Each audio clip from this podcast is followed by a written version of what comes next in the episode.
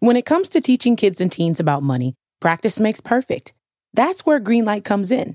With a debit card and money app of their own, kids learn to earn, save, spend wisely, and invest. Parents send instant money transfers, create custom chores, and automate allowance, while kids track their spending, set savings goals, and practice money skills they can use today and for life. Get one month free when you sign up at greenlight.com slash podcast. The Federal Reserve is expected to raise interest rates again today, and the president is sending more troops to the Mexico border. I'm Jeff Pierre, and this is the 7 from the Washington Post. It's Wednesday, May 3rd. Let's get you caught up with today's seven stories. First up, House Democrats are going to try to force a vote on the debt ceiling. The government may not be able to pay its bills as soon as June 1st. It would cause an economic disaster if Congress doesn't allow the U.S. to borrow more money. And the solution has gotten a little complicated. Republicans want a debt limit increase tied to spending cuts. Democrats want to raise it without conditions, like Congress did three times under President Trump. So, House Democrats have found a process that could let them bypass Republican leaders to pass a clean bill to raise the debt ceiling. But they would need some GOP support, and they couldn't fully begin the process for another two weeks. President Biden is also set to host a meeting about the debt limit with congressional leaders next week.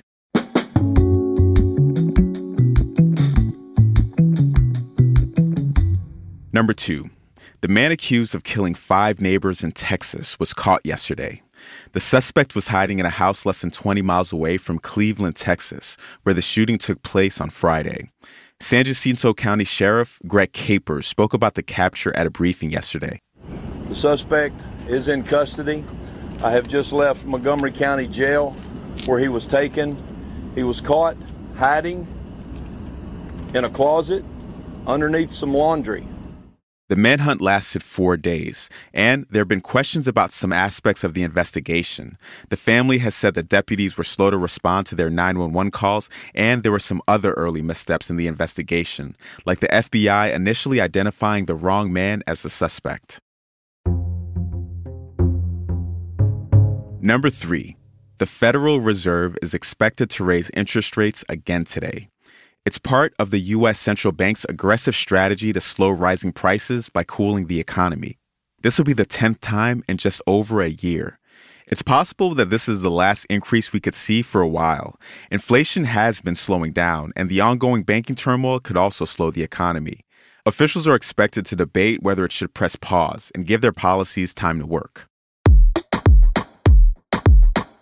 Russian casualties in Ukraine are growing. That's story number four.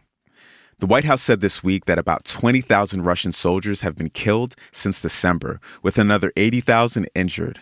Officials say that many of those casualties occurred in Bakhmut. That's an eastern city in Ukraine both armies have been battling over for months. But according to leaked reports, even if Ukraine inflicts unsustainable losses on Russia, the war is expected to drag on into next year. Number five. President Biden is sending 1,500 more troops to the U.S. border with Mexico.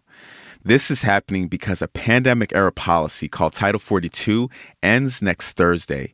It allowed the U.S. to turn asylum seekers away, and once it ends, officials expect a surge in illegal border crossings. The request is a little unusual because it's rare to send active duty troops on domestic missions. They'll join 2,500 National Guard members already deployed there and handle non law enforcement duties for immigration officials.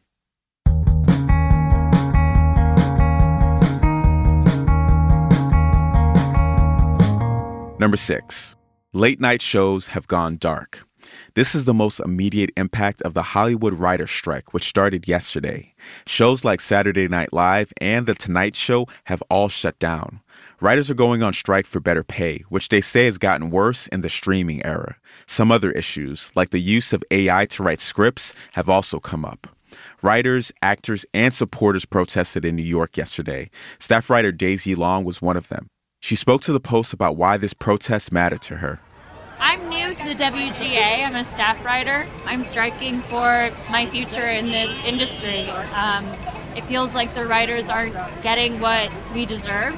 and I want to be able to continue to work in this industry as a writer. Um, I want to be able to make a career as a writer, and it just doesn't feel like the big companies have allowed that for for us for our future. We don't know how long this will go on. The last strike in 2007 dragged on for 100 days. It affected shows like The Office and Breaking Bad. It also helped fuel the rise of reality TV shows that didn't need writers. And at number seven, Apple and Google have teamed up to fight AirTag stalking. AirTags can help people keep track of things like keys and luggage, but have also been put to other not so great uses. The companies are developing software that will alert you when you're being followed by a Bluetooth tracker, regardless of what phone you use. They hope to have it finished by the end of the year. You're all caught up for today. If you like the show, leave us a rating or a review. I know I say this every week, but it's a small thing that actually makes a big difference. I'm Jeff Pierre, and I'll meet you back here tomorrow.